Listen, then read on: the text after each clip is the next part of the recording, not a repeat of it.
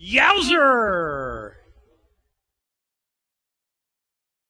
If you get sleepy, I want you to shout, Yowzer! Yeah, yeah, yeah, right. Or, Cubs win! Cubs win! That would be a shock, wouldn't it? Cubs win. What a joke. Can you see that? Am I standing in the middle of that thing? Am I good? I'm covering up everything and it's good? Okay. Okay, six signs that make you want Jesus to come now. I wish he would come now, but what are the six signs? I'm not sure I know. Well, I do know. It's all in Matthew 24. If you turn your Bibles, you can turn there, but I always Google six signs when I start this message, and here's what I got. Six signs the re- recession is ending. Six signs it's a job scam. Six signs of adaptive PHP. Anybody know what PHP is? What is it? Piled higher and deeper. No, no, that's not PHP. It's a computer. That's what I thought. I did Google PHP and I found out it was something like that and I moved right on. Yeah. Okay. Six signs he's lying. Six signs your doctor is an alien. Six signs your real estate agent is hurting you, not helping you. I understand that one. Uh, six signs of a healthy dog. And the top six signs of an impending divorce. Hmm. And uh, there's young people back there that have Googled just now six signs. What are they? The latest six signs? You got that? Of what? Six signs you're a cult. Okay, another one? She's been cheating. Uh, uh, of alcohol? Poisoning. Okay. One more. You're in a healthy relationship. You ladies need to find that one out. Okay.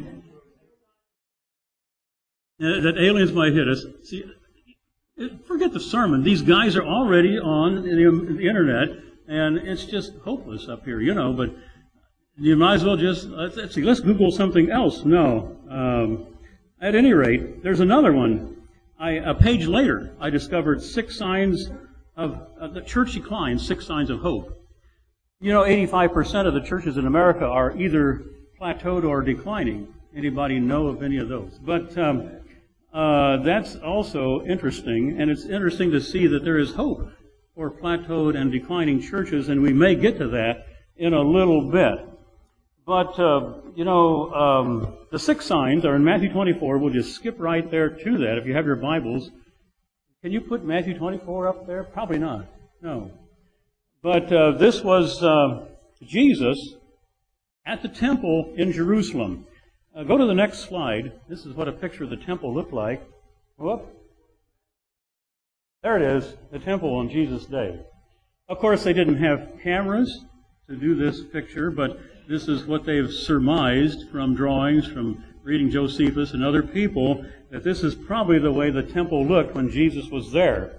As he was going away from the temple, his disciples called his attention to the buildings, and there were plenty of them, Yes, he said, you may well look at all these, but I tell you this, not a single stone will be left in its place. Every one of them will be thrown down.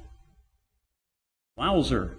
That's what Jesus said. Not a stone will be left in this temple. It's all going to be thrown down. Next slide. And today, this is, that's not the, there it is. Okay. That's what the temple looks like today. Well, what's left of it? The Wailing Wall. This was taken in 1999 when we were there, and I don't know what it looks like today, actually, because that's 11 years ago. And uh, so things are probably a little more deteriorated now. This troubled the disciples. We're walking away from Jerusalem, from the temple. We're going through that valley up to the Mount of Olives. As it says in verse 3, Jesus sat on the Mount of Olives. And the disciples are scratching their head on the way to the Mount of Olives, and they're saying, What does he mean by this? This is an awful thing that the temple is going to come down. We just can't handle this. This is something we can't understand. So they get up the top of the Mount of Olives and they say, Tell us, when will all this be? And what will happen to show that it's the time of your coming and the end of the age. So, what is going to happen here? And those are questions that have, people have been asking Christians down through the years and wish they could ask Jesus. Three questions. What's going to, when's going to happen? Is this a sign of the end of the age and of your coming, or the kingdom being established? Maybe Jesus would like to have asked three questions. Are those next? Oh, you got the text. Oh, good. So Jesus may have had some questions to ask of them too. Let's do the next slide. I think he might have said, he would like to have said, he actually did say this as we go on in Matthew 24 and chapter 25. Can you assume that time is going to roll along in an unbroken process? The history must be viewed as eschatological. Eschatological. How do you pronounce that? The doctrine of the future. Uh, history is going to come to an end. There is going to be an eschatological happening one of these days. Because God is sovereign. He created the world. Man has defaced it. And God will bring history to a climax. And so we study eschatology and we wonder when this is going to happen. And so we're pondering that and we've got all sorts of theories about the future. People have been written, writing books for eons about what's going to happen in the future. But does this study stimulate our faith? Or does it make us just argue about what the future is going to look like? And we just enjoy the argument? I don't know. I hope that we increase our faith. That's what Jesus would like to ask. If I tell you what's going to happen in the future, will that make you stronger in faith? Or will that just make you argue more among yourselves? And already the disciples have been arguing who was the greatest in the kingdom and all of that sort of thing. And thirdly, Jesus would like to have said, Are you going to rely more on God than you rely on yourselves? You know, that's a question for our age. We preach self reliance in America, all through the world today, more so than ever before. We're the only ones that can pull ourselves up by our own bootstraps. And so we rely on ourselves. I mean, I got a car and I can go anywhere I want to in North America. Just get behind the wheel and drive. Or if I want to, I can fly in an airplane and go across the pond or something like that. Or I can get on a boat or whatever. And I can just do anything I want to do. Just don't get in my way. We are so reliant on who we are, where we want to go, and we want to do it individually. We don't want anybody else along unless it's our spouse or a significant other. And that's the way we are. And we can either be here or be somewhere else, or while we're here, we're somewhere else. And we are just our own person. Isn't it so grand and wonderful? We don't even have to depend on God, whoever He might be in our view. Well, then, that's what Jesus would like to have asked the disciples. And so He says there are six things that are going to happen before He brings a climax to the end of the age. And beginning in Matthew 24 and verses 4 and 5, we have the first sign. And that can go to the next slide. Oh, no more slides. Oh, okay, next one. Uh, oh well, we'll read 4 and 5. Jesus answered, Watch out, and do not anyone fool you. Many men claiming to speak for me will come and say, I am the Messiah and they will fool many people. So the first sign is false Christ. Is that up there now? Hmm. Next. Oh, there's false Christ, false messiahs. And, you know, down through the ages, ever since the days of Jesus, we've had Theudas, we've had uh, uh, all sorts of people prophesying for Moses and so on and so forth. After Jesus was crucified and resurrected, and the Romans came in and destroyed Jerusalem in 70 AD, the Jews were looking for all kinds of messiahs. All sorts of people were resurrecting themselves and saying, We are the Christ. We're the ones. Jesus warns there's going to be lots of false messiahs that are going to come. That's the first sign. The second sign is going on down in verses 6 through 8. And we read there, You are going to hear the noise of battles close by and the news of battles far away, but do not be troubled. Such things must happen, but they do not mean the end has come. Countries will fight each other, kingdoms will attack one another, there will be famines and earthquakes everywhere. All these things are like the first pains of childbirth. Second sign is the four horsemen of Revelation 6, you might say. because these passages do correspond to each other. And we've got those ugly horses there. Oh, that pale rider at the end brings death and destruction all over the world. We've had wars and rumors of wars. There's somebody's phone right there. We have uh, uh, uh, Hitlers. We had all sorts of things. We've had famines. Misplaced ideology brings starvation and famine. Plagues of suffering destroy health and lifestyle. Unpredictable and catastrophic natural disasters follow, uh, claiming life and property with abandon. Hurricanes threaten our mainland six months out of the year. Yowzer! Was it time to say yowzer? Okay. Uh, what was that? One more time. Upwind.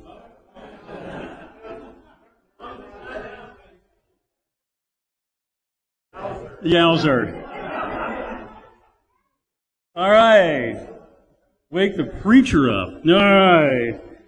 So we've had the four horsemen riding through history down through the ages, and you can read about those also in Revelation 6. And then the next sign is persecution and endurance, verses 9 through 14, and that is the third sign.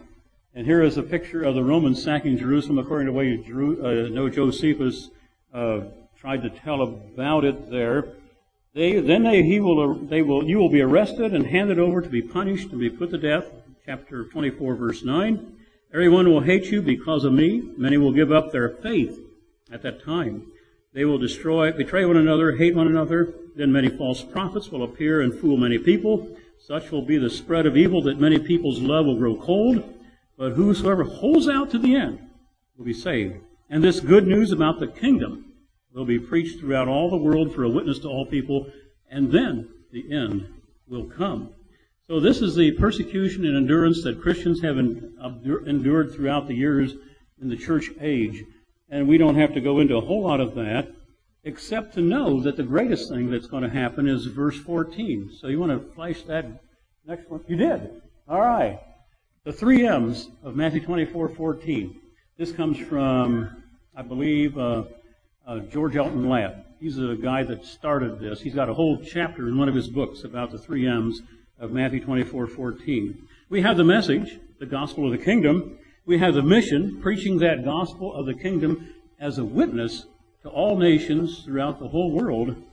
And then we have the motivation. If we do this, if we are successful in reaching the whole world as a witness of the gospel of the kingdom, then the end will come. That's our motivation. Do we want time to end so that the kingdom can be established? Yes. Are we doing the mission of spreading the message? That's up to you to answer. Maybe it's time for another yowzer, but okay, the next sign, number four, is the Great Tribulation. And it says, uh, beginning at verse 15, you'll see the awful horror of which the prophet Daniel spoke. You'll be standing in the holy place. Note to the reader, understand what this means.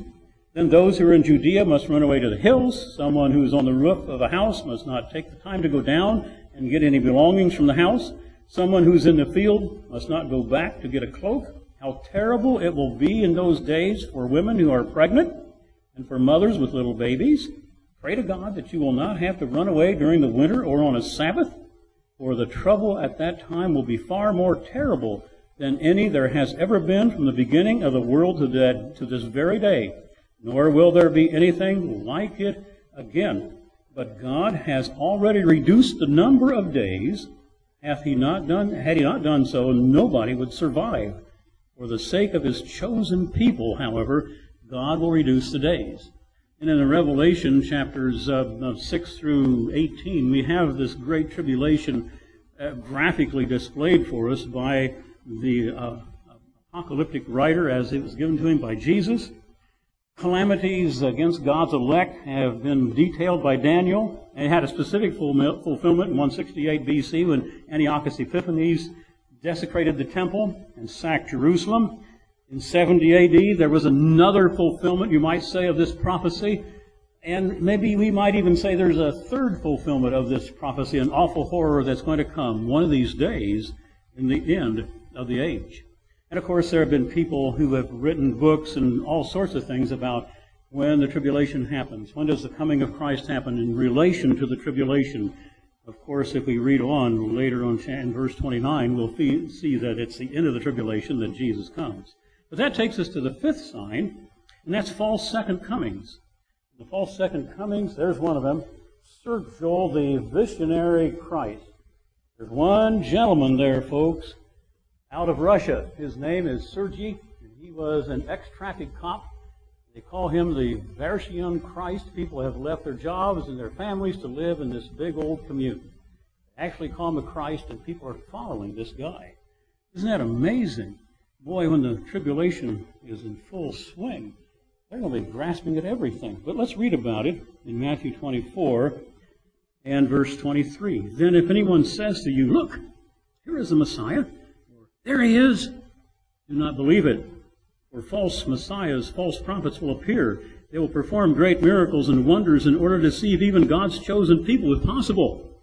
Listen, I've told you this ahead of time. Or if people should tell you, Look, he's out in the desert, don't go there. Or if they say, Look, he's hiding here. Don't believe it. For the Son of Man will come like lightning, which flashes across the whole sky from the east to the west. Wherever there is a dead body, the vultures will gather. What an interesting metaphor that's at the end of this false second comings. So, given the severity of the tribulation, God's people are going to be tempted to grasp on any glimmer of Christ's coming. Shysters of all stripes will take advantage of this tension, offering all types of schemes, rumors of secret comings, special stagings of the event, and resistance movements of varying strengths will carry believers away. How can we avoid being carried away by false Christ? Jesus says his return is going to be swift and visual like lightning. Even as birds of prey gather around a carcass, so virtually the whole world will anxiously pick at the reaction of believers to see what's happening to them and how they act concerning their blessed hope in the face of this tribulation, this awful time that is coming on the world. You know, in Florida, where we live half the year, we know about vultures. They're turkey vultures. And any time an animal dies, is on the road, those vultures gather. They're big old black birds with huge wings, and they just gather around there and they pick at that carcass and they pick at that carcass and they chew at that carcass until it's all gone. And then it's consumed and moved away. We don't even have people who clean who clean highways. We just depend on the turkey vultures, and they're there. Nobody shoots them. You know, they're they're great. Well, what are we going to make of all this? This is the most important thing. What are we going to do about this? And that takes us. We already went to oh the coming. I forgot the coming. Whoa, what's wrong? Louis, you know, yowzer. That's good. Soon after the trouble of all those days, the sun will grow dark, the moon will no longer shine, the stars will fall from heaven, the powers in space will be driven from their courses. Then the sign of the Son of Man will appear in the sky, and all the peoples of earth will weep as they see the Son of Man coming on the clouds of heaven with power and great glory. The great trumpet will sound, and he will send out his angels to the four corners of the earth, and they will gather his chosen people from one end of the world to the other. I know some of your versions say from the heavens, but this one says from one end of the earth to the other, which I think is kind of an interesting rendering. I'm not sure how it agrees with the real Greek, but I like it. So finally, the Messiah comes. Uh, the sign of his coming will have such impact that all peoples will, will, will give a great lament. The angels will sound the trumpet, and the resurrection of the faithful will take place and the gathering of those who've been raised to meet the Lord in the air from all over the world will take place. And the second coming will be here. So what do we do about this? Next slide. What are we going to do? Well, I'm not sure, but I am sure we need to do something. In Matthew 24 and the rest of the chapter and all of chapter 25, the more, more important things Jesus talks about. He says, he gives several stories. He says, like the fig tree begins to leaf, you know that summer is coming so you know that the time is coming. Like in Noah's day, the daily routines were suddenly halted. And the rains came, and the floods came. And Noah was saved, and everybody else died. You know, when chore time is suddenly stopped, you go out to get the cattle, you go out to get the, uh, uh, you know, the, the harvest of wheat and so forth. Suddenly, chores time stops. One guy is out there, the other guy leaves. They don't know what they're doing because chores time time is stopped. It's like a thief when a master comes without warning, and uh, and the thief is caught. Uh, suddenly, all this stuff happens. It's like half the wedding party in chapter 25 when the bridegroom is announced. They're not prepared. They have to go get some more oil for their lamps. So, what about us in this day and age? Does belief in the second coming do anything for us? Are we doing anything about what we believe? Are we changing our lives? Does this belief resonate with us? For too long, I think we've been self-reliant, reasoning that God didn't send Jesus during the Hitler thing. No Savior appeared to rescue countless others facing deprivations around the globe. Why should He send Jesus in our lifetime? What are we talking about? Are we talking about this with our neighbor, our acquaintances at work, people we hang around with? What will make it possible for more people to be in God's kingdom because we've done something? What will it take from us? Does urgency really grab us?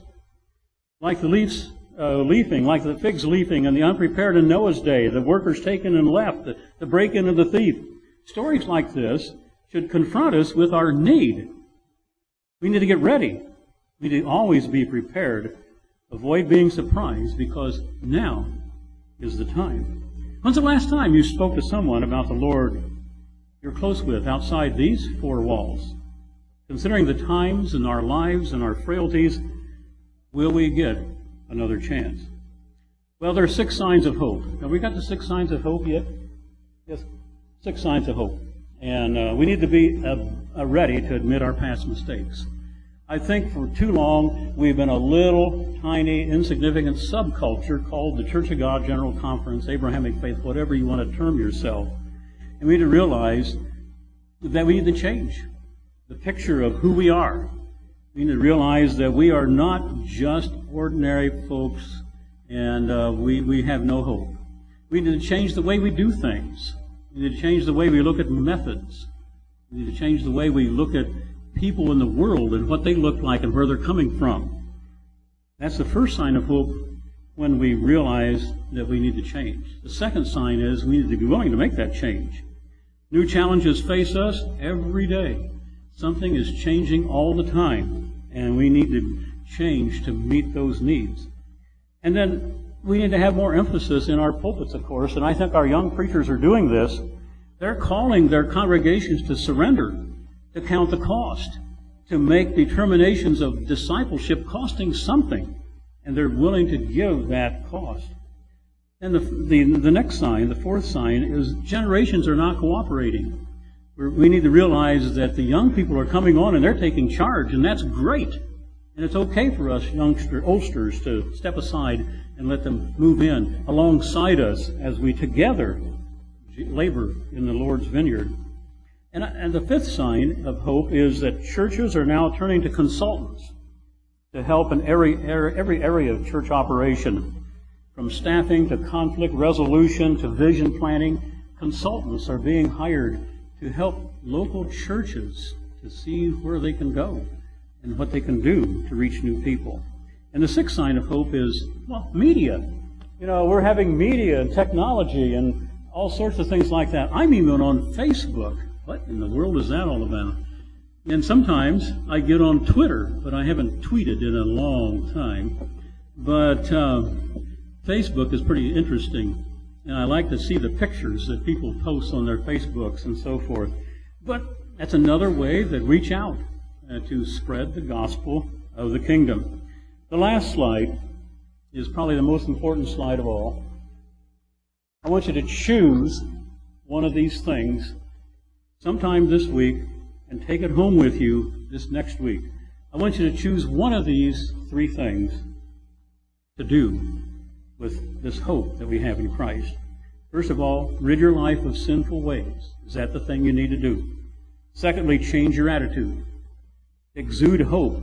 Meet someone and someone's need in the new week as you go home from here. Is there somebody that's close to you that has a special need? Go out of your way to meet that need. And then you've earned the right to communicate more. Or share your faith just to one person this next week. Just share your faith. Just say to somebody, I really believe. And this is how life is going to change for you and for me. God bless you as you choose one of those three.